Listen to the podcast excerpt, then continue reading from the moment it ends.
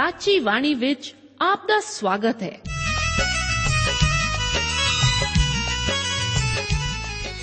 ਪ੍ਰਿय ਸ਼੍ਰੋਤਾ, ਇਹ ਸਾਚੀ ਬਾਣੀ ਕੀ ਹੈ? ਹੋਰ ਇਹ ਸਾਨੂੰ ਕਿੱਥੇ ਮਿਲੂਗੀ? ਇਹ ਸਾਚੀ ਬਾਣੀ ਦਾ ਸਾਡੇ ਜੀਵਨ ਵਿੱਚ ਲਾਭ ਕੀ ਹੈ? ਇਹਦਾ ਸਾਡੇ ਜੀਵਨ ਵਿੱਚ ਮੋਲ ਕੀ ਹੈ?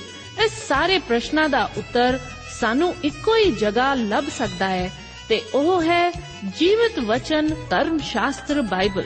ਉਹੀ ਜੀਵਤ ਵਚਨ ਦਾ ਅਸੀਂ ਇਸ ਕਾਰਜਕ੍ਰਮ ਵਿੱਚ ਅਧਿਐਨ ਕਰਾਂਗੇ।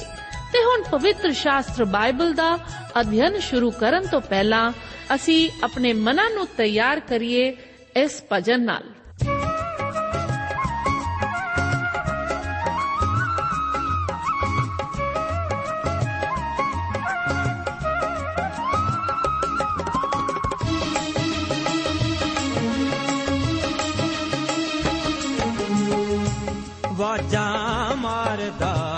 ਸਲੀਬ ਉੱਤੇ ਟੰਗਿਆ। ਬਾਜਾਂ ਮਾਰਦਾ ਸਲੀਬ ਉੱਤੇ ਟੰਗਿਆ। ਦਿਲਾਂ ਵਾਲੇ ਹੱਥ ਖੋਲ ਕੇ, ਹੱਥ ਖੋਲ ਕੇ ਕਹਿੰਦਾ, ਪਾਲੇ ਨਜ਼ਾਤ ਪਾਪੀ ਬੰਦਿਆ। ਕਹਿੰਦਾ, ਪਾਲੇ ਨਜ਼ਾਤ ਪਾਪੀ ਬੰਦਿਆ। ਦਿਲਾਂ ਵਾਲੇ ਹੱਥ ਖੋਲ ਕੇ ਹੱਥ ਖੋਲ ਕੇ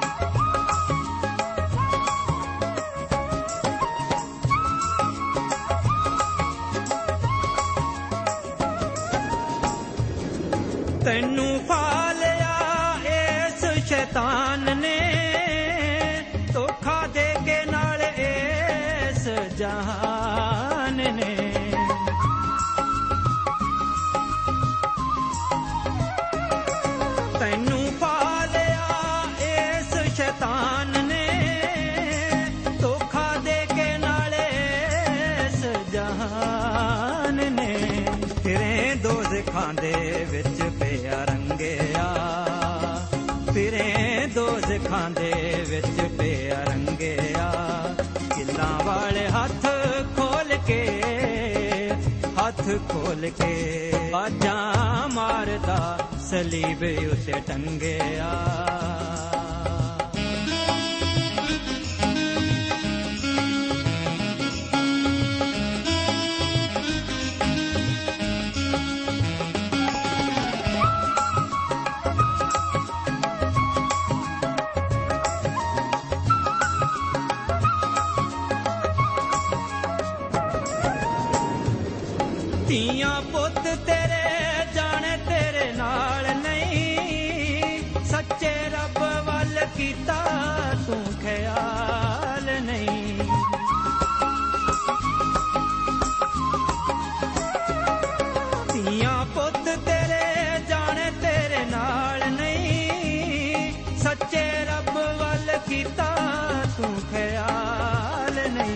ਨਹੀਂ ਸ਼ਮਾ ਜਗਦੀ ਤੇ ਸੜਿਆ ਪਤੰਗਿਆ। ਸ਼ਮਾ ਜਗਦੀ ਤੇ ਸੜਿਆ ਪਤੰਗਿਆ। ਕਿੱਲਾਂ ਵਾਲੇ ਹੱਥ ਖੋਲ ਕੇ, ਹੱਥ ਖੋਲ ਕੇ ਵਾਜਾਂ ਮਾਰਦਾ ਸਲੀਬ ਉਤੇ ਟੰਗਿਆ।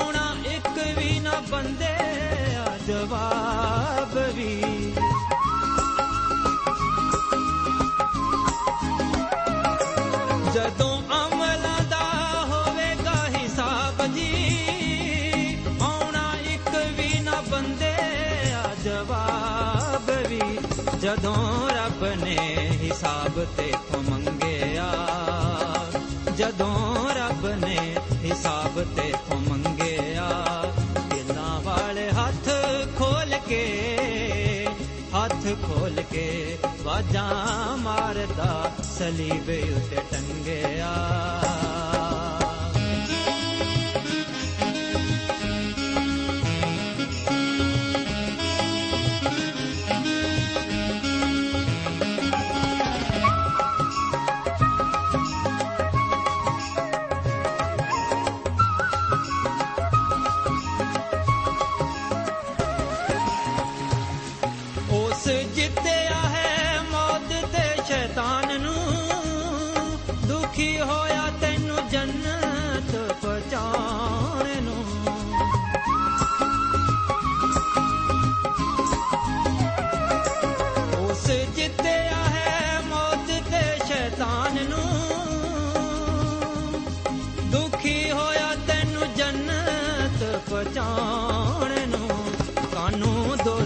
ਦੀ ਗਲੀ ਜਾਣ ਲੰਘਿਆ। ਕਾਨੂੰ ਦੋਜ਼ਖਾਂ ਦੀ ਗਲੀ ਜਾਣ ਲੰਘਿਆ। ਕਿੱਲਾਂ ਵਾਲੇ ਹੱਥ ਖੋਲ ਕੇ, ਹੱਥ ਖੋਲ ਕੇ ਵਾਜਾਂ ਮਾਰਦਾ, ਸਲੀਬ ਉੱਤੇ ਟੰਗਿਆ। ਵਾਜਾਂ ਮਾਰਦਾ, ਸਲੀਬ ਉੱਤੇ ਟੰਗਿਆ।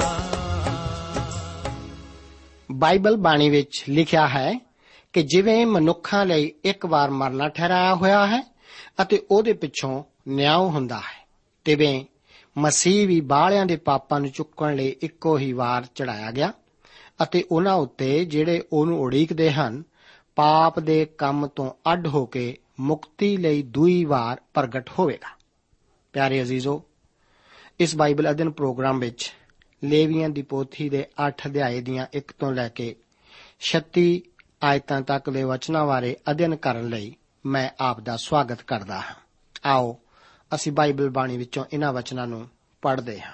ਲਿਖਿਆ ਹੈ, ਯਹੋਵਾ ਮੂਸਾ ਨਾਲ ਬੋਲਿਆ, ਕਿ ਹਾਰੂਨ ਅਤੇ ਉਸ ਦੇ ਸਣੇ, ਉਸ ਦੇ ਪੁੱਤਰਾਂ ਨੂੰ ਅਤੇ ਲੀੜਿਆਂ ਨੂੰ ਅਤੇ ਮਸਾ ਕਰਨ ਦੇ ਤੇਲ ਨੂੰ ਅਤੇ ਪਾਪ ਦੀ ਭੇਂਟ ਦੇ ਲਈ ਇੱਕ ਬਲਦ ਨੂੰ ਅਤੇ ਦੋਹਾਂ ਛਤਰਿਆਂ ਨੂੰ ਅਤੇ ਪਤੀਰੀ ਰੋਟੀ ਦੇ ਟੋਕਰੇ ਨੂੰ ਲੈ ਕੇ ਤੂੰ ਸਾਰੀ ਮੰਡਲੀ ਨੂੰ ਮੰਡਲੀ ਦੇ ਡੇਰੇ ਦੇ ਬੂਹੇ ਦੇ ਕੋਲ ਇਕੱਠੀ ਕਰੀ ਅਤੇ ਜਿਹੀ ਯਹੋਵਾ ਨੇ ਆਗਿਆ ਦਿੱਤੀ, ਤਿਹਾ ਹੀ ਮੂਸਾ ਨੇ ਕੀਤਾ।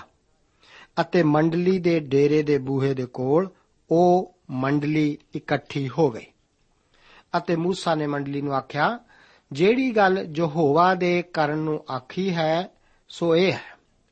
ਅਤੇ ਮੂਸਾ ਨੇ ਹਾਰੂਨ ਅਤੇ ਉਸ ਦੇ ਪੁੱਤਰਾਂ ਨੂੰ ਲਿਆ ਕੇ ਪਾਣੀ ਨਾਲ ਧੋਤਾ ਅਤੇ ਉਸ ਨੇ ਉਸ ਦੇ ਉੱਤੇ ਕੁੜਤਾ ਪਾਇਆ ਅਤੇ ਉਸ ਦੇ ਪਟਕੇ ਨਾਲ ਉਸ ਦਾ ਲੱਕ ਬੰਨਿਆ ਅਤੇ ਚੋਗਾ ਉਸ ਨੂੰ ਪਹਿਰਾਇਆ ਅਤੇ ਉਸ ਦੇ ਉੱਤੇ ਇਫੋਦ ਪਾਇਆ ਅਤੇ ਇਫੋਦ ਦੇ ਸੋਹਣੇ ਪਟਕੇ ਨਾਲ ਉਸ ਦਾ ਲੱਕ ਬੰਨਿਆ ਅਤੇ ਉਸ ਦੇ ਨਾਲ ਉਸ ਨੂੰ ਕੱਸਿਆ ਅਤੇ ਉਸ ਨੇ ਉਸ ਦੇ ਉੱਤੇ ਚਪੜਾਸ ਰੱਖੀ, ਨਾਲੇ ਉਸ ਨੇ ਚਪੜਾਸ ਵਿੱਚ ਉਰੀਮ ਅਤੇ ਤੁਮੀਮ ਨੂੰ ਰੱਖਿਆ। ਅਤੇ ਉਸ ਨੇ ਅਮਾਮੇ ਨੂੰ ਉਸ ਦੇ ਸਿਰ ਉੱਤੇ ਰੱਖਿਆ, ਨਾਲੇ ਅਮਾਮੇ ਦੇ ਉੱਤੇ, ਅਰਥਾਤ ਉਸ ਦੇ ਮੱਥੇ ਦੇ ਉੱਤੇ ਉਸ ਨੇ ਸੋਨੇ ਦੀ ਪੱਤਰੀ ਅਤੇ ਪਵਿੱਤਰ ਅਮਾਮਾ ਪਾਇਆ। ਜਿਹੀ ਯਹੋਵਾ ਨੇ ਮੂਸਾ ਨੂੰ ਆਗਿਆ ਦਿੱਤੀ ਸੀ ਅਤੇ ਮੂਸਾ ਨੇ ਮਸਾ ਕਰਨ ਦਾ ਤੇਲ ਲਿਆ ਅਤੇ ਡੇਰੇ ਨੂੰ ਅਤੇ ਜੋ ਕੁਝ ਉਸ ਦੇ ਵਿੱਚ ਸੀ ਤੇਲ ਪਾ ਕੇ ਪਵਿੱਤਰ ਕੀਤਾ ਅਤੇ ਉਸ ਤੋਂ ਲੈ ਕੇ ਜਗਵੇਦੀ ਨੂੰ ਸੱਤ ਵੇਰੀ ਛਿਣਕਿਆ ਅਤੇ ਜਗਵੇਦੀ ਨੂੰ ਅਤੇ ਉਸ ਦੇ ਸਾਰੇ ਬਲੇਵੇਂ ਨੂੰ ਅਤੇ ਉਸ ਦਾ ਚਵੱਚਾ ਅਤੇ ਉਸ ਦੀ ਚੌਕੀ ਨੂੰ ਉਹਨਾਂ ਦੇ ਪਵਿੱਤਰ ਕਰਨ ਲਈ ਤੇਲ ਲਾਇਆ। ਅਤੇ ਉਸ ਨੇ ਮਸਾ ਕਰਨ ਦਾ ਤੇਲ ਹਾਰੂਨ ਦੇ ਸਿਰ ਉੱਤੇ ਚੁਆ ਕੇ ਉਸ ਨੂੰ ਪਵਿੱਤਰ ਕਰਨ ਲਈ ਮਸਾ ਕੀਤਾ ਅਤੇ ਮੂਸਾ ਨੇ ਹਾਰੂਨ ਦੇ ਪੁੱਤਰਾਂ ਨੂੰ ਲਿਆ ਕੇ ਉਹਨਾਂ ਨੂੰ ਕੁੜਤੇ ਪਹਿਰਾਏ। ਉਹਨਾਂ ਦੇ ਲੱਕ ਪਟਕਿਆਂ ਨਾਲ ਬੰਨੇ ਅਤੇ ਉਹਨਾਂ ਨੂੰ ਪੱਗਾਂ ਬਣਾਈਆਂ ਜਿਹਾ ਯਹੋਵਾ ਨੇ ਮੂਸਾ ਨੂੰ ਆਗਿਆ ਦਿੱਤੀ ਸੀ। ਅਤੇ ਉਹ ਪਾਪ ਦੀ ਭੇਂਟ ਲਈ ਬਲਦ ਨੂੰ ਲੈ ਆਇਆ ਅਤੇ ਹਰੂਨ ਅਤੇ ਉਸ ਦੇ ਪੁੱਤਰਾਂ ਨੇ ਪਾਪ ਦੀ ਭੇਂਟ ਦੇ ਬਲਦ ਦੇ ਸਿਰ ਉੱਤੇ ਆਪਣੇ ਹੱਥ ਧਰੇ ਅਤੇ ਉਸ ਨੇ ਉਸ ਨੂੰ ਕਟਿਆ ਅਤੇ ਮੂਸਾ ਨੇ ਉਸ ਦਾ ਲਹੂ ਲੈ ਕੇ ਜਗਵੇਦੀ ਦੇ ਸਿੰਘਾਂ ਉੱਤੇ ਆਪਣੀ ਉਂਗਲ ਨਾਲ ਚਫੇਰੇ ਲਾਇਆ ਅਤੇ ਜਗਵੇਦੀ ਨੂੰ ਸ਼ੁੱਧ ਕੀਤਾ ਅਤੇ ਜਗਵੇਦੀ ਦੇ ਹੇਠ ਲਹੂ ਨੂੰ ਡੋਲ ਕੇ ਉਸ ਦੇ ਲਈ ਪ੍ਰਾਸ਼ਚਿਤ ਕਰਕੇ ਉਸ ਨੂੰ ਪਵਿੱਤਰ ਕੀਤਾ ਅਤੇ ਜਿਹੜੀਆਂ ਆਂਦਰਾਂ ਦੇ ਉੱਤੇ ਸਾਰੀ ਚਰਬੀ ਅਤੇ ਕਲੇਜੇ ਦੇ ਉੱਤੇ ਝਿੱਲੀ ਅਤੇ ਦੋਵੇਂ ਗੁਰਦੇ ਅਤੇ ਉਹਨਾਂ ਦੀ ਚਰਬੀ ਲੈ ਕੇ ਮੂਸਾ ਨੇ ਉਸ ਨੂੰ ਜਗਵੇਦੀ ਉੱਤੇ ਸਾੜਿਆ। ਪਰ ਬਲਦ ਅਤੇ ਉਸ ਦੀ ਖਲ, ਉਸ ਦਾ ਮਾਸ ਅਤੇ ਉਸ ਦਾ ਗੋਹਾ ਉਸ ਨੇ ਡੇਰੇ ਤੋਂ ਬਾਹਰ ਅੱਗ ਨਾਲ ਸਾੜਿਆ, ਜਿਹਾ ਯਹੋਵਾ ਨੇ ਮੂਸਾ ਨੂੰ ਆਗਿਆ ਦਿੱਤੀ ਸੀ। ਅਤੇ ਉਸ ਹੋਮ ਦੀ ਭੇਂਟ ਦੇ ਛਤਰੇ ਨੂੰ ਲਿਆਇਆ ਅਤੇ ਹਰੂਨ ਅਤੇ ਉਸ ਦੇ ਪੁੱਤਰਾਂ ਨੇ ਛਤਰੇ ਦੇ ਸਿਰ ਉੱਤੇ ਹੱਥ ਧਰੇ। ਅਤੇ ਉਸ ਨੇ ਉਸ ਨੂੰ ਕੱਟਿਆ ਅਤੇ ਮੂਸਾ ਨੇ ਲਹੂ ਨੂੰ ਜਗਵੇਦੀ ਦੇ ਉੱਤੇ ਚੁਫੇਰੇ ਛਣਕਿਆ ਅਤੇ ਉਸ ਨੇ ਛਤਰੇ ਨੂੰ ਟੋਟੇ-ਟੋਟੇ ਕੀਤਾ ਅਤੇ ਮੂਸਾ ਨੇ ਸਿਰ ਨੂੰ ਅਤੇ ਟੋਟਿਆਂ ਨੂੰ ਅਤੇ ਚਰਬੀ ਨੂੰ ਸਾੜਿਆ ਅਤੇ ਉਸ ਨੇ ਆਂਦਰਾਂ ਅਤੇ ਲੱਤਾਂ ਨੂੰ ਪਾਣੀ ਨਾਲ ਧੋਤਾ ਅਤੇ ਮੂਸਾ ਨੇ ਸਾਰੇ ਛਤਰੇ ਨੂੰ ਜਗਵੇਦੀ ਉੱਤੇ ਸਾੜਿਆ। ਇਹ ਯਹੋਵਾ ਦੇ ਅੱਗੇ ਇੱਕ ਅੱਗ ਦੀ ਭੇਂਟ ਦੀ ਸੁਗੰਧਤਾ ਕਰਕੇ ਹੋਮ ਸੀ, ਜਿਹਾ ਯਹੋਵਾ ਨੇ ਮੂਸਾ ਨੂੰ ਆਗਿਆ ਦਿੱਤੀ ਸੀ। ਅਤੇ ਉਹ ਦੂਜੇ ਛਤਰੇ ਨੂੰ, ਅਰਥਾਤ ਥਾਪਣ ਦੇ ਛਤਰੇ ਨੂੰ ਲੈ ਆਇਆ ਅਤੇ ਹਰੂਨ ਅਤੇ ਉਸ ਦੇ ਪੁੱਤਰਾਂ ਨੇ ਛਤਰੇ ਦੇ ਸਿਰ ਉੱਤੇ ਆਪਣੇ ਹੱਥ ਧਰੇ ਅਤੇ ਉਸ ਨੇ ਉਸ ਨੂੰ ਕੱਟਿਆ ਅਤੇ ਮੂਸਾ ਨੇ ਉਸ ਦੇ ਲਹੂ ਤੋਂ ਕੁਝ ਲੈ ਕੇ ਹਰੂਨ ਦੇ ਸੱਜੇ ਕੰਨ ਦੀ ਪਾਪੜੀ ਉੱਤੇ ਅਤੇ ਉਸ ਦੇ ਸੱਜੇ ਹੱਥ ਦੇ ਅੰਗੂਠੇ ਉੱਤੇ ਅਤੇ ਸੱਜੇ ਪੈਰ ਦੇ ਅੰਗੂਠੇ ਉੱਤੇ ਪਾਇਆ ਅਤੇ ਉਸ ਨੇ ਹਰੂਨ ਦੇ ਪੁੱਤਰਾਂ ਨੂੰ ਆਂਦਾ ਅਤੇ ਮੂਸਾ ਨੇ ਲਹੂ ਤੋਂ ਉਹਨਾਂ ਦੇ ਸੱਜੇ ਕੰਨਾਂ ਦੀ ਪਾਪੜੀ ਉੱਤੇ ਅਤੇ ਉਹਨਾਂ ਦੇ ਸੱਜੇ ਹੱਥਾਂ ਦੇ ਅੰਗੂਠਿਆਂ ਉੱਤੇ ਅਤੇ ਉਹਨਾਂ ਦੇ ਸੱਜੇ ਪੈਰਾਂ ਦੇ ਅੰਗੂਠਿਆਂ ਉੱਤੇ ਅਤੇ ਮੂਸਾ ਨੇ ਲਹੂ ਨੂੰ ਜਗਵੇਦੀ ਦੇ ਉੱਤੇ ਚੁਫੇਰੇ ਛਿਣਕਿਆ ਅਤੇ ਉਸ ਨੇ ਚਰਬੀ ਨੂੰ ਅਤੇ ਪੂਛ ਨੂੰ ਲੈ ਕੇ ਅਤੇ ਸਾਰੀ ਚਰਬੀ ਜੋ ਆਂਦਰਾਂ ਦੇ ਉੱਤੇ ਸੀ ਅਤੇ ਕਲੇਜੇ ਦੇ ਉੱਤੇ ਜਿਹੜੀ ਝਿੱਲੀ ਸੀ ਅਤੇ ਦੋਵੇਂ ਗੁਰਦੇ ਅਤੇ ਉਹਨਾਂ ਦੀ ਚਰਬੀ ਅਤੇ ਸੱਜੀ ਰਾਣ ਅਤੇ ਪਤੀਰੀ ਰੋਟੀ ਦੀ ਟੋਕਰੀ ਵਿੱਚੋਂ ਜਿਹੜੀ ਯਹੋਵਾ ਦੇ ਅੱਗੇ ਸੀ, ਉਸਨੇ ਇੱਕ ਪਤੀਰੀ ਰੋਟੀ ਅਤੇ ਇੱਕ ਤੇਲ ਦੀ ਥਿੰਦੀ ਰੋਟੀ ਅਤੇ ਇੱਕ ਮੱਠੀ ਲੈ ਕੇ ਉਹਨਾਂ ਨੂੰ ਚਰਬੀ ਉੱਤੇ ਅਤੇ ਸੱਜੀ ਰਾਣ ਉੱਤੇ ਧਰਿਆ ਅਤੇ ਉਸਨੇ ਸਾਰਾ ਹਰੂਨ ਦੇ ਹੱਥਾਂ ਅਤੇ ਉਸ ਦੇ ਪੁੱਤਰਾਂ ਦੇ ਹੱਥਾਂ ਉੱਤੇ ਰੱਖ ਕੇ ਹਿਲਾਉਣ ਦੀ ਭੇਂਟ ਕਰਕੇ ਯਹੋਵਾ ਦੇ ਅੱਗੇ ਉਹਨਾਂ ਨੂੰ ਹਿਲਾਇਆ ਅਤੇ ਮੂਸਾ ਨੇ ਉਹਨਾਂ ਨੂੰ ਉਹਨਾਂ ਦੇ ਹੱਥਾਂ ਤੋਂ ਲੈ ਕੇ ਜਗਵੇਦੀ ਉੱਤੇ ਹੋਮ ਦੀ ਭੇਂਟ ਦੇ ਉੱਤੇ ਸਾੜਿਆ। ਇਹ ਸੁਗੰਧਤਾ ਕਰਕੇ ਥਾਪਣ ਦੀਆਂ ਭੇਟਾਂ ਸਨ। ਇਹ ਯਹੋਵਾ ਦੇ ਅੱਗੇ ਇੱਕ ਅੱਗ ਦੀ ਭੇਟ ਸੀ ਅਤੇ ਮੂਸਾ ਨੇ ਛਾਤੀ ਨੂੰ ਲੈ ਕੇ ਉਸ ਨੂੰ ਹਿਲਾਉਣ ਦੀ ਭੇਟ ਕਰਕੇ ਯਹੋਵਾ ਦੇ ਅੱਗੇ ਹਿਲਾਇਆ, ਕਿਉਂ ਜੋ ਥਾਪਣ ਦੇ ਛਤਰੇ ਦਾ ਉਹ ਮੂਸਾ ਦਾ ਭਾਗ ਸੀ, ਜਿਹਾ ਯਹੋਵਾ ਨੇ ਮੂਸਾ ਨੂੰ ਆਗਿਆ ਦਿੱਤੀ ਸੀ। ਅਤੇ ਮੂਸਾ ਨੇ ਮਸਾ ਕਰਨ ਦੇ ਤੇਲ ਤੋਂ ਅਤੇ ਉਸ ਲਹੂ ਤੋਂ ਜਿਹੜਾ ਜਗਵੇਦੀ ਉੱਤੇ ਸੀ ਕੁਝ ਲੈ ਕੇ ਹਰੂਨ ਅਤੇ ਉਸ ਦੇ ਲੀੜੇ ਅਤੇ ਉਸ ਦੇ ਪੁੱਤਰਾਂ ਅਤੇ ਉਸ ਦੇ ਨਾਲ ਉਸ ਦੇ ਪੁੱਤਰਾਂ ਦੇ ਲੀੜਿਆਂ ਉੱਤੇ ਛਿਣਕਿਆ ਅਤੇ ਹਰੂਨ ਅਤੇ ਉਸ ਦੇ ਲੀੜੇ ਅਤੇ ਉਸ ਦੇ ਪੁੱਤਰਾਂ ਅਤੇ ਉਸ ਦੇ ਨਾਲ ਉਸ ਦੇ ਪੁੱਤਰਾਂ ਦੇ ਲੀੜਿਆਂ ਨੂੰ ਪਵਿੱਤਰ ਕੀਤਾ। ਮੂਸਾ ਨੇ ਹਰੂਨ ਅਤੇ ਉਸ ਦੇ ਪੁੱਤਰਾਂ ਨੂੰ ਆਖਿਆ, ਮੰਡਲੀ ਦੇ ਡੇਰੇ ਦੇ ਬੂਹੇ ਕੋਲ ਮਾਸ ਰਿਨੋ ਅਤੇ ਉੱਥੇ ਥਾਪਣ ਦੀਆਂ ਭੇਟਾਂ ਦੀ ਟੋਕਰੀ ਵਿੱਚ ਜਿਹੜੀ ਰੋਟੀ ਹੈ ਉਸ ਦੇ ਨਾਲ ਉਸ ਨੂੰ ਖਾਓ। ਜਿਹਾ ਮੈਂ ਤੁਹਾਨੂੰ ਇਹ ਆਖ ਕੇ ਆਗਿਆ ਦਿੱਤੀ ਸੀ, ਭਈ ਹਰੂਨ ਅਤੇ ਉਸ ਦੇ ਪੁੱਤਰ ਉਸ ਨੂੰ ਖਾਣ। ਅਤੇ ਜੋ ਕੁਝ ਉਸ ਮਾਸ ਤੋਂ ਅਤੇ ਉਸ ਰੋਟੀ ਤੋਂ ਰਹਿੰਦਾ ਹੈ, ਸੋ ਤੁਸੀਂ ਅੱਗ ਨਾਲ ਸੜਨਾ। ਅਤੇ 7 ਦਿਨ ਤੋੜੀ ਤੁਸੀਂ ਮੰਡਲੀ ਦੇ ਡੇਰੇ ਤੇ ਬੂਹੇ ਤੋਂ ਨਾ ਨਿਕਲਣਾ। ਜਦ ਤੋੜੀ ਤੇਰੇ ਥਾਪਣ ਦੇ ਦਿਨ ਪੂਰੇ ਨਾ ਹੋਣ, ਕਿਉਂ ਜੋ 7 ਦਿਨਾਂ ਵਿੱਚ ਉਹ ਤੁਹਾਨੂੰ ਥਾਪੇਗਾ। ਜਿਹਾ ਉਸਨੇ ਅੱਜ ਦੇ ਦਿਨ ਕੀਤਾ, ਤਿਹਾ ਹੀ ਯਹੋਵਾ ਨੇ ਆਗਿਆ ਦਿੱਤੀ ਜੋ ਤੁਹਾਡੇ ਲਈ ਪ੍ਰਾਸ਼ਚਿਤ ਹੋਵੇ। ਸੋ ਤੁਸੀਂ ਰਾਤ ਦਿਨ 7 ਦਿਨ ਤੋੜੀ ਮੰਡਲੀ ਦੇ ਡੇਰੇ ਦੇ ਬੂਹੇ ਕੋਲ ਰਹਿਣਾ ਅਤੇ ਯਹੋਵਾ ਦੀ ਆਗਿਆ ਮੰਨਣੀ ਜੋ ਤੁਸੀਂ ਮਰੋ ਨਾ, ਕਿਉਂ ਜੋ ਇਸੇ ਤਰ੍ਹਾਂ ਮੈਨੂੰ ਆਗਿਆ ਹੈ। ਸੋ ਹਾਰੂਨ ਅਤੇ ਉਸ ਦੇ ਪੁੱਤਰਾਂ ਨੇ ਉਹਨਾਂ ਸਭਨਾਂ ਗੱਲਾਂ ਨੂੰ ਜੋ ਯਹੋਵਾ ਨੇ ਮੂਸਾ ਦੀ ਰਾਹੀਂ ਆਗਿਆ ਦਿੱਤੀ ਸੀ, ਕੀਤਾ। ਇਸ ਅਧਿਆਇ ਦਾ ਮੁੱਖ ਵਿਸ਼ਾ ਜਾਜਕਾਂ ਦਾ ਥਾਪਿਆ ਜਾਣਾ ਹੈ। ਇਬਰਾਨੀਆਂ ਦੀ ਪੱਤਰੀ 7 ਅਧਿਆਏ ਉਸ ਦੀ 28 ਆਇਤ ਵਿੱਚ ਲਿਖੇ ਅਨੁਸਾਰ ਸ਼ਰਾ ਤਾਂ ਮਨੁੱਖਾਂ ਨੂੰ ਜਿਹੜੇ ਨਿਤਾਣੇ ਹਨ, ਪ੍ਰਧਾਨ ਜਾਜਕ ਠਹਿਰਾਉਂਦੀ ਹੈ। ਪਰ ਸੌ ਦਾ ਵਚਨ ਜਿਹੜਾ ਸ਼ਰਾ ਦੇ ਮਗਰੋਂ ਹੋਇਆ ਸੀ, ਪੁੱਤਰ ਨੂੰ ਜੋ ਸਦਾ ਤੀਕ ਸਿੱਧ ਹੋਇਆ ਹੈ। ਇਹ ਜਾਜਕਾਂ ਦੀ ਥਾਪਣਾ ਨਾਲ ਸੰਬੰਧਿਤ ਅਧਿਆਏ ਅੱਜ ਕੱਲ ਕਲੀਸਿਆਵਾਂ ਵਿੱਚ ਆਖੀ ਜਾਣ ਵਾਲੀ ਥਾਪਣਾ ਉੱਤੇ ਕਾਫੀ ਰੌਸ਼ਨੀ ਪਾਉਂਦਾ ਹੈ। ਸਾਡਾ ਧਿਆਨ ਹੁਣ ਬਲੀਆਂ ਅਤੇ ਭੇਟਾਂ ਤੋਂ ਹਟਾ ਕੇ ਜਾਜਕਾਂ ਵੱਲ ਲਿਜਾਇਆ ਜਾਂਦਾ ਹੈ, ਜੋ ਕਿ ਪਿੱਤਲ ਦੇ ਹੌਦ ਦੁਆਲੇ ਕੇਂਦਰਿਤ ਹਨ। ਪਿੱਤਲ ਦੀ ਜਗਵੇਦੀ ਉੱਤੇ ਪਰਮੇਸ਼ਵਰ ਇੱਕ ਹੀ ਵਾਰ ਹਮੇਸ਼ਾ ਵਾਸਤੇ ਪਾਪੀ ਦੇ ਪਾਪ ਦੇ ਸਵਾਲ ਦਾ ਨਿਪਟਾਰਾ ਕਰਦਾ ਸੀ। ਪਰ ਇਸ ਦਾ ਭਾਵ ਇਹ ਨਹੀਂ ਕਿ ਬਚਾਇਆ ਗਿਆ ਪਾਪੀ ਪੂਰਨ ਸੀ। ਉਹ ਅਜੇ ਵੀ ਪਾਪ ਕਰ ਬੈਠਦਾ ਸੀ। ਇਸ ਕਰਕੇ ਪਰਮੇਸ਼ਵਰ ਨੂੰ ਉਸ ਨੂੰ ਪਿੱਤਲ ਦੀ ਹੌਦੀ ਕੋਲ ਲਿਜਾ ਕੇ ਧੋਣਾ ਪੈਣਾ ਸੀ, ਤਾਂ ਕਿ ਉਸ ਨੂੰ ਸ਼ੁੱਧ ਅਤੇ ਸਾਫ਼ ਰੱਖਿਆ ਜਾ ਸਕੇ। ਇਹ ਯੀਸ਼ੂ ਮਸੀਹ ਜੀ ਦੀ ਅੱਜ ਦੀ ਸੇਵਾ ਟਹਿਲ ਕਰਨ ਵਾਲੇ ਪਰਨੇ ਨਾਲ ਆਪਣੇ ਲੱਕ ਨੂੰ ਬੰਨਿਆ ਹੋਇਆ ਦਰਸਾਉਂਦਾ ਹੈ। ਉਹ ਸਾਨੂੰ ਆਪਣੇ ਖੂਨ ਦੇ ਪਿੱਤਲ ਦੇ ਹੌਦ ਵਿੱਚ ਧੋਂਦਾ ਹੈ, ਜੋ ਕਿ ਲਗਾਤਾਰ ਸਾਨੂੰ ਸਾਡੇ ਪਾਪਾਂ ਤੋਂ ਸਾਫ਼ ਕਰਦਾ ਜਾਂਦਾ ਹੈ। ਇਹ ਲੇਵੀਆਂ ਦੀ ਪੋਥੀ ਮੂਲ ਰੂਪ ਵਿੱਚ ਲੇਵੀਆਂ ਵਾਸਤੇ ਲਿਖੀ ਗਈ ਸੀ। ਪਰਮੇਸ਼ਵਰ ਦਾ ਇਹ ਇੱਕ ਮੁੱਖ ਇਰਾਦਾ ਸੀ ਕਿ ਉਹ ਸਾਰੀ ਇਸرائیਲੀ ਕੌਮ ਨੂੰ ਜਾਜਕਾਂ ਦੀ ਪਾਤਸ਼ਾਹੀ ਬਣਾਵੇ। ਕੂਚ ਦੀ ਪੋਥੀ 19 ਅਧਿਆਏ, ਉਸ ਦੀ 6 ਆਇਤ ਦੇ ਵਚਨ ਹਨ ਕਿ ਤੁਸੀਂ ਮੇਰੇ ਲਈ ਜਾਜਕਾਂ ਦੀ ਬਾਦਸ਼ਾਹੀ ਅਤੇ ਪਵਿੱਤਰ ਕੌਮ ਹੋਵੋਗੇ। ਸੋਨੇ ਦੇ ਵੱਛੇ ਵਾਲੇ ਪਾਪ ਨੇ ਪਰਮੇਸ਼ਵਰ ਨੂੰ ਅਜਿਹਾ ਕਰਨ ਤੋਂ ਰੋਕਿਆ ਸੀ। ਇਸ ਕਰਕੇ ਸਿਰਫ ਇੱਕ ਗੋਤ ਜੋ ਕਿ ਲੇਵੀ ਦਾ ਸੀ, ਉਹੀ ਲਿਆ ਗਿਆ ਸੀ ਅਤੇ ਉਸ ਵਿੱਚੋਂ ਵੀ ਸਿਰਫ ਇੱਕ ਮਨੁੱਖ, ਹਾਰੂਨ, ਮਹਾਜਾਜਕ ਹੋਣ ਲਈ ਚੁਣਿਆ ਗਿਆ ਸੀ। ਕਲੀਸਿਆ ਅੱਜ ਜਾਜਕਾਈ ਹੈ ਅਤੇ ਮਸੀਹ ਪ੍ਰਧਾਨ ਮਹਾਜਾਜਕ ਹੈ। ਹੁਣ ਸਾਡਾ ਇਹੋ ਜਿਹਾ ਇੱਕ ਪ੍ਰਧਾਨ ਜਾਜਕ ਹੈ, ਜਿਹੜਾ ਆਕਾਸ਼ਾਂ ਉੱਤੇ ਰਾਜ, ਤੇਜ ਦੇ ਸਿੰਘਾਸਣ ਦੇ ਸੱਜੇ ਪਾਸੇ ਵਿਰਾਜਮਾਨ ਹੈ। ਪ੍ਰਕਾਸ਼ ਦੀ ਪੋਥੀ 5 ਅਧਿਆਏ, ਉਸ ਦੀ 10 ਆਇਤ ਦੇ ਵਚਨ ਹਨ ਕਿ ਉਹਨਾਂ ਨੂੰ ਸਾਡੇ ਪਰਮੇਸ਼ਵਰ ਲਈ ਇੱਕ ਪਾਤਸ਼ਾਹੀ ਅਤੇ ਜਾਜਕ ਬਣਾਇਆ ਅਤੇ ਉਹ ਧਰਤੀ ਉੱਤੇ ਰਾਜ ਕਰਨਗੇ। ਸਾਡੀ ਤਾਂ ਇੱਕ ਜਗਵੇਦੀ ਹੈ, ਜਿਸ ਉਤੋਂ ਡੇਰੇ ਦੇ ਸੇਵਕਾਂ ਨੂੰ ਖਾਣ ਦਾ ਹੱਕ ਨਹੀਂ। ਇਹ ਵਚਨ ਅਬਰਾਨੀਆਂ ਦੀ ਪੱਤਰੀ 13 ਅਧਿਆਇ ਉਸ ਦੀ 10 ਆਇਤ ਦੇ ਵਿੱਚ ਅਸੀਂ ਦੇਖਦੇ ਹਾਂ। ਇਹ ਜਗਵੇਦੀ ਅੱਜ ਸਵਰਗ ਵਿੱਚ ਹੈ, ਜੋ ਕਿ ਕਿਰਪਾ ਦਾ ਸਿੰਘਾਸਣ ਹੈ। ਜਦੋਂ ਕਲੀਸਿਆ ਉਠਾਈ ਜਾਵੇਗੀ, ਤਾਂ ਮੇਰਾ ਵਿਸ਼ਵਾਸ ਹੈ ਕਿ ਮਸੀਹ ਦੇ ਹਜ਼ਾਰ ਸਾਲਾਂ ਦੇ ਰਾਜ ਦੇ ਦੌਰਾਨ ਇਸرائیਲੀ ਹੀ ਧਰਤੀ ਉੱਤੇ ਜਾਜਕ ਹੋਣਗੇ। ਇਬਰਾਨੀਆਂ ਦੀ ਪੱਤਰੀ 5 ਅਧਿਆਇ ਉਸ ਦੀ ਪਹਿਲੀ ਆਇਤ ਦੇ ਵਚਨਾਂ ਵਿੱਚ ਜਾਜਕਾਂ ਬਾਰੇ ਬਿਆਨ ਹੈ ਕਿ ਹਰੇਕ ਪ੍ਰਧਾਨ ਜਾਜਕ ਜੋ ਮਨੁੱਖਾਂ ਹੀ ਵਿੱਚੋਂ ਲਿਆ ਜਾਂਦਾ ਹੈ, ਪਰਮੇਸ਼ਵਰ ਦੇ ਕੰਮਾਂ ਦੇ ਲਈ ਮਨੁੱਖਾਂ ਦੇ ਹੀ ਨਿਮਿਤ ਥਾਪਿਆ ਜਾਂਦਾ ਹੈ। ਪਈ ਭੇਟਾਂ ਅਤੇ ਪਾਪਾਂ ਦੇ ਲਈ ਬਲੀਦਾਨ ਚੜਾਵੇ ਇੱਕ ਜਾਜਕ ਪਰਮੇਸ਼ਵਰ ਦੇ ਸਨਮੁਖ ਮਨੁੱਖ ਦੀ ਪ੍ਰਤੀਨਿਧਤਾ ਕਰਦਾ ਹੈ। ਉਹ ਇੱਕ ਨਵੀ ਦੇ ਉਲਟ ਹੈ। ਇੱਕ ਨਵੀ ਪਰਮੇਸ਼ਵਰ ਕੋਲੋਂ ਆ ਕੇ ਮਨੁੱਖ ਨੂੰ ਪਰਮੇਸ਼ਵਰ ਵੱਲੋਂ ਦੱਸਦਾ ਹੈ। ਉਹ ਪਰਮੇਸ਼ਵਰ ਦੀ ਪ੍ਰਤੀਨਿਧਤਾ ਕਰਦਾ ਹੈ।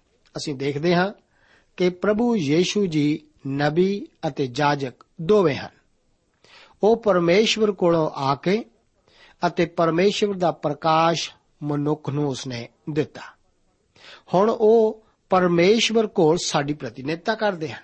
ਮੇਰੇ ਦੋਸਤ, ਜੇਕਰ ਆਪ ਉਸ ਵਿੱਚ ਸ਼ਾਮਲ ਨਹੀਂ ਹੋ, ਤਾਂ ਆਪ ਉੱਪਰ ਉਸ ਕੋਲ ਨਹੀਂ ਹੋ। ਅਸੀਂ ਆਪਣੇ ਆਪ ਉੱਥੇ ਉੱਪਰ ਉਸ ਕੋਲ ਨਹੀਂ ਪਹੁੰਚ ਸਕਦੇ। ਤੰਬੂ ਦਾ ਬਾਹਰਲਾ ਵਿਹੜਾ ਸੰਸਾਰ ਦਾ ਪ੍ਰਤੀਕ ਹੈ, ਜਿੱਥੇ ਕਿ ਮਸੀਹ ਨੇ ਲਹੂ ਬਹਾਇਆ ਅਤੇ ਉਹ ਮੋਏ ਸਨ। ਪਵਿੱਤਰ ਸਥਾਨ ਉਹ ਅਣਡਿਠ ਥਾਂ ਹੈ, ਜਿੱਥੇ ਕਿ ਸਾਡਾ ਪ੍ਰਧਾਨ ਮਹਾਜਾਜਕ ਗਿਆ ਹੈ। ਮੇਰੀ ਇਹ ਖਾਹਿਸ਼ ਹੈ ਕਿ ਅਸੀਂ ਇਸ ਅਸਲੀਅਤ ਨੂੰ ਆਪਣੇ ਵਿਸ਼ਵਾਸ ਵਿੱਚ ਜੋੜੀ ਰੱਖੀਏ। ਮੇਰੇ ਦੋਸਤ, ਆਪ ਨੂੰ ਆਪਣੀ ਪਹੁੰਚ ਪਰਮੇਸ਼ਰ ਕੋਲ ਬਣਾਉਣ ਲਈ ਉਸ ਦੇ ਦੁਆਰਾ ਹੀ ਜਾਣਾ ਪਵੇਗਾ। 12 ਬਾਰ ਇਸ ਅਧਿਆਏ ਵਿੱਚ ਇਹ ਕਿਹਾ ਗਿਆ ਹੈ ਕਿ ਹਰੂਨ ਅਤੇ ਉਸਦੇ ਪੁੱਤਰਾਂ ਨੇ ਉਹਨਾਂ ਸਭਨਾ ਗੱਲਾਂ ਨੂੰ ਜੋ ਯਹੋਵਾ ਨੇ ਮੂਸਾ ਦੀ ਰਾਹੀਂ ਆਗਿਆ ਦਿੱਤੀ ਸੀ, ਕੀਤਾ। ਇਹ ਪਰਮੇਸ਼ਵਰ ਦੀ ਪ੍ਰੇਰਣਾ ਦੁਆਰਾ ਲਿਖੇ ਪਰਮੇਸ਼ਵਰ ਦੇ ਵਚਨ ਹਨ। ਇਸ ਅਧਿਆਏ ਦੇ ਸ਼ੁਰੂ ਵਿੱਚ ਅਸੀਂ ਪਰਮੇਸ਼ਵਰ ਨੂੰ ਮੂਸਾ ਨੂੰ ਇਹ ਆਗਿਆ ਦਿੰਦੇ ਵੇਖਦੇ ਹਾਂ ਕਿ ਉਹ ਉਸ ਦੇ ਪੁੱਤਰਾਂ ਨੂੰ ਕੁਝ ਵਸਤਾਂ ਸਮੇਤ ਤੰਬੂ ਦੇ ਦਰਵਾਜ਼ੇ ਕੋਲ ਲਿਆਵੇ। ਭਾਵੇਂ ਇਹਨਾਂ ਵਸਤਾਂ ਦੀ ਸੂਚੀ ਇੱਕ ਪੰਸਾਰੀ ਦੀ ਦੁਕਾਨ ਦੀਆਂ ਵਸਤਾਂ ਵਰਗੀ ਹੀ ਹੈ, ਪਰ ਹਰ ਵਸਤੂ ਆਪਣੇ ਆਪ ਵਿੱਚ ਬਹੁਤ ਅਹਿਮ ਹੈ। ਅਸੀਂ ਦੇਖਦੇ ਹਾਂ ਕਿ ਪਰਮੇਸ਼ਵਰ ਕਮਜ਼ੋਰ ਵਿਅਕਤੀਆਂ ਨੂੰ ਲੈ ਕੇ ਆਪਣੀ ਸੇਵਾ ਲਈ ਅੱਡ ਕਰਦਾ ਹੈ। ਪਰਮੇਸ਼ਵਰ ਦੀ ਉਸਤਤ ਹੋਵੇ ਕਿ ਉਹ ਮੇਰੇ ਅਤੇ ਆਪ ਲਈ ਵੀ ਇਹੋ ਹੀ ਕਰੇਗਾ। ਮਸੀਹ ਸੱਚਮੁੱਚ ਥਾਪਿਆ ਹੋਇਆ ਸੀ। ਇਸ ਲਿਹਾਜ਼ ਨਾਲ ਤਾਂ ਕੋਈ ਵੀ ਹੋਰ ਥਾਪਿਆ ਹੋਇਆ ਨਹੀਂ ਹੋ ਸਕਦਾ। ਇਹ ਇੱਕ ਅਦਭੁਤ ਗੱਲ ਹੈ ਕਿ ਪਰਮੇਸ਼ਵਰ ਮਨੁੱਖਾਂ ਨੂੰ ਉਹਨਾਂ ਦੀਆਂ ਔਣਤਾਈਆਂ ਸਮੇਤ ਕਬੂਲ ਕਰ ਲਵੇਗਾ। ਪਰਮੇਸ਼ਰ ਦਾ ਧੰਨਵਾਦ ਹੈ ਕਿ ਉਹ ਮਨੁੱਖਾਂ ਨੂੰ ਜਿਸ ਤਰ੍ਹਾਂ ਦੇ ਵੀ ਹਨ ਕਬੂਲ ਕਰਦਾ ਹੈ। ਮੂਸਾ ਲੋਕਾਂ ਨੂੰ ਦੱਸਦਾ ਹੈ ਕਿ ਉਹ ਸਭ ਕੁਝ ਪਰਮੇਸ਼ਵਰ ਦੇ ਕਹੇ ਮੁਤਾਬਕ ਹੀ ਕਰ ਰਿਹਾ ਹੈ। ਹੁਣ ਮੂਸਾ ਹਾਰੂਨ ਅਤੇ ਉਸਦੇ ਪੁੱਤਰਾਂ ਨੂੰ ਹੌਦੀ ਕੋਲ ਲਿਆ ਕੇ ਧੋਂਦਾ ਹੈ, ਜੋ ਕਿ ਇਹ ਦਰਸਾਉਂਦਾ ਹੈ ਕਿ ਜ਼ਰੂਰੀ ਹੈ ਕਿ ਆਪ ਪਰਮੇਸ਼ਵਰ ਦੀ ਸੇਵਾ ਵਾਸਤੇ ਪਵਿੱਤਰ, ਸ਼ੁੱਧ ਅਤੇ ਸਾਫ਼ ਹੋਵੋ। ਉਹ ਮਾਫ ਕੀਤੇ ਜਾਣ ਵਾਸਤੇ ਪਹਿਲਾਂ ਹੀ ਜਗਵੇਦੀ ਕੋਲ ਹੋ ਆਏ ਹਨ। ਪਰ ਉਹਨਾਂ ਨੂੰ ਸਾਫ਼ ਕੀਤੇ ਜਾਣ ਦੀ ਜ਼ਰੂਰਤ ਹੈ। ਪਰਮੇਸ਼ਵਰ ਦੀ ਸੇਵਾ ਲਈ ਬਚਾਏ ਜਾਣ ਤੋਂ ਸਾਫ਼ ਕੀਤੇ ਜਾਣਾ ਹੀ ਜ਼ਰੂਰੀ ਹੈ। ਤੀਤੁਸ 3 ਅਧਿਆਇ ਉਸ ਦੀ 5 ਆਇਤ ਦੇ ਵਚਨ ਹਨ ਕਿ ਉਸ ਨੇ ਉਹਨਾਂ ਧਰਮ ਦੇ ਕੰਮਾਂ ਅਨੁਸਾਰ ਨਹੀਂ ਜੋ ਅਸਾਂ ਕੀਤੇ, ਸਗੋਂ ਆਪਣੇ ਰਹਿਮ ਦੇ ਅਨੁਸਾਰ ਨਵੇਂ ਜਨਮ ਦੇ ਇਸ਼ਨਾਨ ਅਤੇ ਪਵਿੱਤਰ ਆਤਮਾ ਦੇ ਨਵੇਂ ਬਚਾਉਣ ਦੇ ਵਸੀਲੇ ਨਾਲ ਸਾਨੂੰ ਬਚਾਇਆ। ਭਈ ਉਸ ਨੂੰ ਜਲ ਦੇ ਇਸ਼ਨਾਨ ਤੋਂ ਬਾਣੀ ਨਾਲ ਸ਼ੁੱਧ ਕਰਕੇ ਪਵਿੱਤਰ ਕਰੇ। ਜਿਹੜਾ ਨਲਾਇਆ ਗਿਆ ਹੈ, ਉਹਨੂੰ ਬਿਨਾਂ ਪੈਰ ਧੋਣ ਦੇ ਹੋਰ ਕੁਝ ਲੋੜ ਨਹੀਂ। ਸਗੋਂ ਸਾਰਾ ਸ਼ੁੱਧ ਹੈ ਔਰ ਤੁਸੀਂ ਸ਼ੁੱਧ ਹੋ ਪਰ ਸਭੋ ਨਹੀਂ। ਅਸੀਂ ਇਸ ਤਰ੍ਹਾਂ ਕਿਵੇਂ ਧੋਤੇ ਜਾਂਦੇ ਹਾਂ? ਇਹ ਇਸ ਇਕਰਾਰ ਦੇ ਦੁਆਰਾ ਹੈ ਕਿ ਸਾਨੂੰ ਮਾਫ ਕੀਤਾ ਗਿਆ ਹੈ ਅਤੇ ਸਾਫ਼ ਵੀ ਕੀਤਾ ਗਿਆ ਹੈ। ਜੇਕਰ ਪਰਮੇਸ਼ਵਰ ਦੁਆਰਾ ਇਸਤੇਮਾਲ ਕੀਤੇ ਜਾਣਾ ਚਾਹੁੰਦੇ ਹੋ, ਤਦ ਮੇਰੇ ਮਸੀਹੀ ਦੋਸਤ, ਆਪਣੇ ਪਾਪਾਂ ਦਾ ਇਕਰਾਰ ਕਰੋ। ਇਹ ਤਾਂ ਪਹਿਲਾ ਕਦਮ ਹੈ। ਇਹ ਪਰਮੇਸ਼ਵਰ ਦੀ ਵਿਧੀ ਹੈ। ਇਹੀ ਉਸੇ ਦਾ ਹੁਕਮ ਹੈ। ਉਸ ਦੇ ਆਪਣੇ ਕੰਮਾਂ ਨੂੰ ਕਰਨ ਦੀਆਂ ਆਪਣੀਆਂ ਹੀ ਵਿਧੀਆਂ ਹਨ। ਸਾਨੂੰ ਉਸ ਦੀਆਂ ਵਿਧੀਆਂ ਨੂੰ ਜਾਣਨ ਅਤੇ ਉਹਨਾਂ ਦੀ ਪਾਲਣਾ ਕਰਨ ਦੀ ਜ਼ਰੂਰਤ ਹੈ। ਮਹਾਜਾਜਕ ਦੇ ਵਸਤਰ ਅਤੇ ਸਾਡੇ ਪ੍ਰਧਾਨ ਮਹਾਜਾਜਕ ਦੇ ਤੇਜ ਅਤੇ ਕਿਰਪਾ ਦੀ ਤਸਵੀਰ ਪੇਸ਼ ਕਰਦੇ ਹਨ। ਇਹ ਇਸ ਦੇ ਚਿੰਨ ਦੇ ਰੂਪ ਵਿੱਚ ਹਨ। ਇਹ ਗਿਣਤੀ ਵਿੱਚ ਕੁੱਲ 8 ਹਨ। ਇਹਨਾਂ ਵਿੱਚੋਂ 4 ਤਾਂ ਸਾਡੇ ਜਾਜਕਾਂ ਦੁਆਰਾ ਪਹਿਨੇ ਜਾਂਦੇ ਸਨ। ਪਰ 4 ਸਿਰਫ ਮਹਾਜਾਜਕ ਹੀ ਪਹਿਨਦਾ ਸੀ ਜੋ ਉਸ ਨੂੰ ਬਾਕੀ ਜਾਜਕਾਂ ਤੋਂ ਅੱਡ ਕਰਦੇ ਸਨ। ਇਹ ਵਸਤਰ ਤੇਜ ਅਤੇ ਖੂਬਸੂਰਤੀ ਲਈ ਸਨ। ਪੱਗ ਤੋਂ ਬਗੈਰ ਇਹ ਸਭ ਮਹੀਨ ਕਤਾਨ ਦੇ ਬਣੇ ਹੋਏ ਸਨ, ਜੋ ਕਿ ਧਾਰਮਿਕਤਾ ਦਾ ਜ਼ਿਕਰ ਕਰਦੀ ਹੈ। ਸੇਵਕਾਈ ਵਾਸਤੇ ਇਸ ਤਰ੍ਹਾਂ ਪਹਿਨਣਾ ਜ਼ਰੂਰੀ ਹੀ ਸੀ ਪਟਕੇ ਨਾਲ ਲੱਕ ਦਾ ਬੰਨਣਾ ਸੇਵਾ ਲਈ ਤਿਆਰ ਰਹਿਣ ਬਾਰੇ ਦਰਸਾਉਂਦਾ ਹੈ।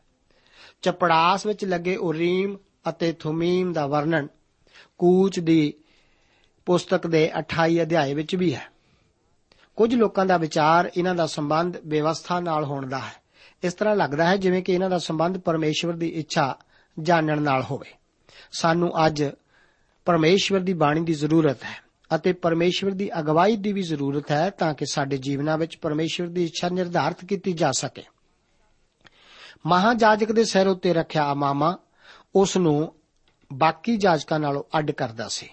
ਯੀਸ਼ੂ ਮਸੀਹ ਜੀ ਨੇ ਕਿਹਾ, ਕਿਉਂਕਿ ਮੈਂ ਜ਼ਿੰਦਾ ਹਾਂ, ਇਸ ਕਰਕੇ ਤੁਸੀਂ ਵੀ ਜੀਓਗੇ। ਹਾਰੂਨ ਮਹਾਜਾਜਕ ਦੇ ਪੁੱਤਰ ਸਧਾਰਨ ਕਤਾਨ ਵਿੱਚ ਲਿਪਟੇ, ਉਸ ਦੇ ਦੁਆਲੇ ਖੜੇ ਸਾਡੇ ਪ੍ਰਧਾਨ ਮਹਾਜਾਜਕ ਦੇ ਅਨੇਕਾਂ ਪੁੱਤਰਾਂ ਦੀ ਤਸਵੀਰ ਪੇਸ਼ ਕਰਦੇ ਹਨ, ਜੋ ਕਿ ਉਸ ਦੀ ਧਾਰਮਿਕਤਾ ਵਿੱਚ ਲਪੇਟੇ ਹੋਏ ਹਨ। ਜਿਸ ਦੇ ਰਾਹੀਂ ਸਭੋ ਕੁਝ ਹੋਇਆ, ਉਸ ਨੂੰ ਜੋਗ ਸੀ ਪਈ ਬਹੁਤਿਆਂ ਪੁੱਤਰਾਂ ਨੂੰ ਤੇਜ ਵਿੱਚ ਲਿਆਣ ਉਹਨਾਂ ਦੇ ਮੁਕਤੀ ਦੇਣ ਵਾਲੇ ਆਗੂ ਨੂੰ ਦੁੱਖਾਂ ਦੇ ਦੁਆਰਾ ਸੰਪੂਰਨ ਕਰੇ। ਜਾਜਕ ਦੇ ਸੀਨੇ ਤੇ ਲੱਗੇ 12 ਗੋਤਾਂ ਦੇ ਨਾਮਾਂ ਦੇ ਪੱਥਰ ਪ੍ਰਧਾਨ ਮਹਾਜਾਜਕ ਦੇ ਮੋਢਿਆਂ ਅਤੇ ਹਿਰਦੇ ਉੱਤੇ ਸਾਰੀ ਇਸرائیਲੀ ਕੌਮ ਨੂੰ ਚੁੱਕਣ ਦਾ ਜ਼ਿਕਰ ਕਰਦਾ ਹੈ। ਅਸੀਂ ਦੇਖਦੇ ਹਾਂ ਕਿ ਮੋਢਾ ਸਮਰੱਥਾ ਦਾ ਅਤੇ ਹਿਰਦਾ ਪਿਆਰ ਦਾ ਜ਼ਿਕਰ ਕਰਦਾ ਹੈ। ਤੰਬੂ ਅਤੇ ਉਸ ਦੇ ਅੰਦਰਲਾ ਸਾਰਾ ਸਾਮਾਨ ਖੂਨ ਦੁਆਰਾ ਛਿੜਕੇ ਜਾਣ ਤੋਂ ਬਾਅਦ ਹੁਣ ਫਿਰ ਤੇਲ ਦੁਆਰਾ ਮਸਾ ਵੀ ਕੀਤਾ ਜਾਂਦਾ ਹੈ, ਜੋ ਪਵਿੱਤਰ ਆਤਮਾ ਦਾ ਬਿਆਨ ਕਰਦਾ ਹੈ। ਪਰਮੇਸ਼ਰ ਆਤਮਾ ਹੈ ਅਤੇ ਉਹ ਜੋ ਉਸ ਦੀ ਭਗਤੀ ਕਰਦੇ ਹਨ, ਜ਼ਰੂਰੀ ਹੈ ਕਿ ਆਤਮਾ ਤੇ ਸਚਾਈ ਨਾਲ ਹੀ ਉਸ ਦੀ ਭਗਤੀ ਕਰਨ। ਇਹ ਸੇਵਕਾਈ ਵਾਸਤੇ ਅੱਜ ਕੀਤੇ ਜਾਣ ਨੂੰ ਵੀ ਦਰਸਾਉਂਦਾ ਹੈ। ਹਾਰੂਨ ਉੱਤੇ ਤੇਲ ਨਾ ਛਿੜਕੇ ਉਸ ਦਾ ਮਸਾ ਕੀਤਾ ਗਿਆ ਸੀ। ਇਸੇ ਤਰ੍ਹਾਂ ਮਸੀਹ ਦੇ ਬਪਤਿਸਮੇ ਦੇ ਸਮੇਂ ਵੀ ਪਵਿੱਤਰ ਆਤਮਾ ਉਸ ਉੱਤੇ ਡੋਲਿਆ ਗਿਆ ਸੀ। ਦੂਸਰੇ ਸ਼ਬਦਾਂ ਵਿੱਚ ਉਸ ਨੂੰ ਆਤਮਾ ਮਿਣ ਕੇ ਨਹੀਂ ਸੀ ਦਿੱਤਾ ਗਿਆ। ਇਬਰਾਨੀਆਂ ਦੀ ਪੱਤਰੀ 1 ਅਧਿਆਇ ਦੀ 9 ਆਇਤ ਦੇ ਬਚਨਾਂ ਨੇ ਕਿ ਤੇਰੇ ਸਾਥੀਆਂ ਨਾਲੋਂ ਵੱਧ ਤੈਨੂੰ ਮਸਾ ਕੀਤਾ ਹੈ। 14 ਤੋਂ ਲੈ ਕੇ 30 ਆਇਤਾਂ ਵਿੱਚ ਹਾਰੂਨ ਅਤੇ ਜਾਜਕਾਂ ਦੇ ਬਲੀਆਂ ਦੇ ਲਹੂ ਦੁਆਰਾ ਸ਼ੁੱਧ ਕੀਤੇ ਜਾਣ ਦਾ ਜ਼ਿਕਰ ਹੈ। ਮਹਾਜਾਜਕ ਲਈ ਪਾਪ ਬਲੀ ਵਾਸਤੇ ਬਲਦ ਦੀ ਬਲੀ ਹੀ ਦਿੱਤੀ ਜਾਂਦੀ ਸੀ। ਹਾਰੂਨ ਦੇ ਪੁੱਤਰ ਵੀ ਇਸੇ ਤਰ੍ਹਾਂ ਦਾ ਦਾਅਵਾ ਕਰ ਸਕਦੇ ਸਨ। ਇਸ ਦੁਆਰਾ ਪਰਮੇਸ਼ਰ ਉਹਨਾਂ ਨੂੰ ਦਰਸਾਉਂਦਾ ਸੀ ਕਿ ਭਾਵੇਂ ਉਹ ਪਰਮੇਸ਼ਰ ਦੀ ਸੇਵਾ ਵਿੱਚ ਲੱਗੇ ਹੋਏ ਸਨ, ਪਰ ਫਿਰ ਵੀ ਪਾਪੀ ਹੀ ਸਨ। ਮੇਰੇ ਦੋਸਤ, ਕੀ ਆਪਣੇ ਬਾਰੇ ਆਪ ਵਿੱਚ ਵੀ ਇਹੋ ਜਿਹੀ ਭਾਵਨਾ ਹੈ ਕਿ ਆਪ ਵੀ ਇਸੇ ਤਰ੍ਹਾਂ ਦੇ ਪਾਪੀ ਹੋ? ਜੇਕਰ ਇਸ ਤਰ੍ਹਾਂ ਹੈ, ਤਾਂ ਪਰਮੇਸ਼ਵਰ ਆਪ ਵਾਸਤੇ ਕੁਝ ਕਰ ਸਕਦਾ ਹੈ। ਜੇਕਰ ਆਪ ਦਾ ਭਾਰ ਆਪ ਦੁਆਰਾ ਉਠਾਏ ਜਾਣ ਤੋਂ ਬਾਹਰ ਹੈ ਤਾਂ ਕਿਸੇ ਦੀ ਮਦਦ ਲਓ ਜੋ ਆਪ ਵਾਸਤੇ ਇਹ ਉਠਾ ਸਕੇ।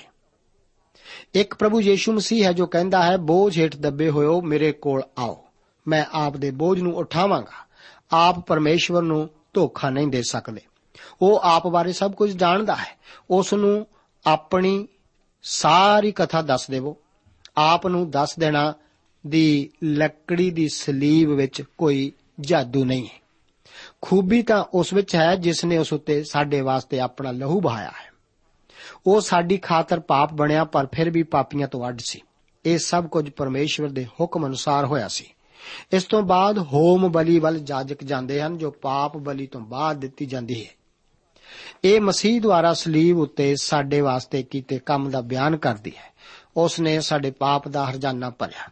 ਇਹੀ ਉਹ ਮੁੱਖ ਅਹਿਮੀਅਤ ਹੈ ਜਿਸ ਨੂੰ ਜਾਣਨਾ ਜ਼ਰੂਰੀ ਹੈ।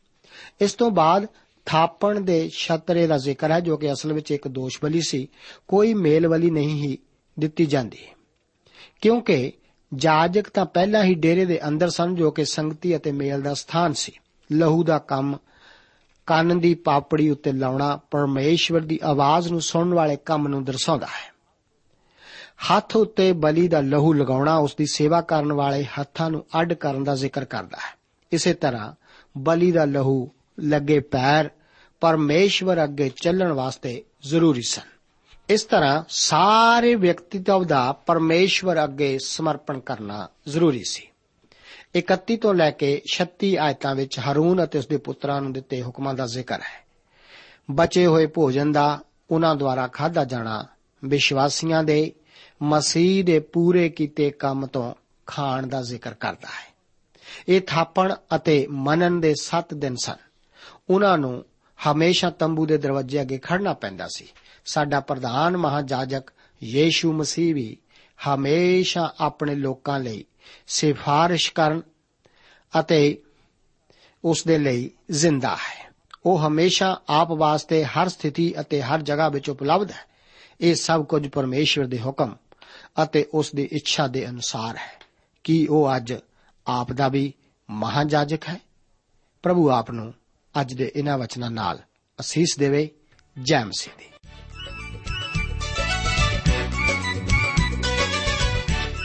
ਦੋਸਤੋ, ਸਾਨੂੰ ਉਮੀਦ ਹੈ ਕਿ ਇਹ ਕਾਰਜਕ੍ਰਮ ਤੁਹਾਨੂੰ ਪਸੰਦ ਆਇਆ ਹੋਵੇਗਾ ਤੇ ਇਹ ਕਾਰਜਕ੍ਰਮ ਸੁਣ ਕੇ ਤੁਹਾਨੂੰ ਬਰਕਤਾਂ ਮਿਲੀਆਂ ਹੋਣਗੀਆਂ। ਜੇ ਤੁਸੀਂ ਇਹ ਕਾਰਜਕ੍ਰਮ ਦੇ ਬਾਰੇ ਕੁਝ ਪੁੱਛਣਾ ਚਾਹੁੰਦੇ ਹੋ, ਤੇ ਸਾਨੂੰ ਇਸ ਪਤੇ ਤੇ ਲਿਖੋ।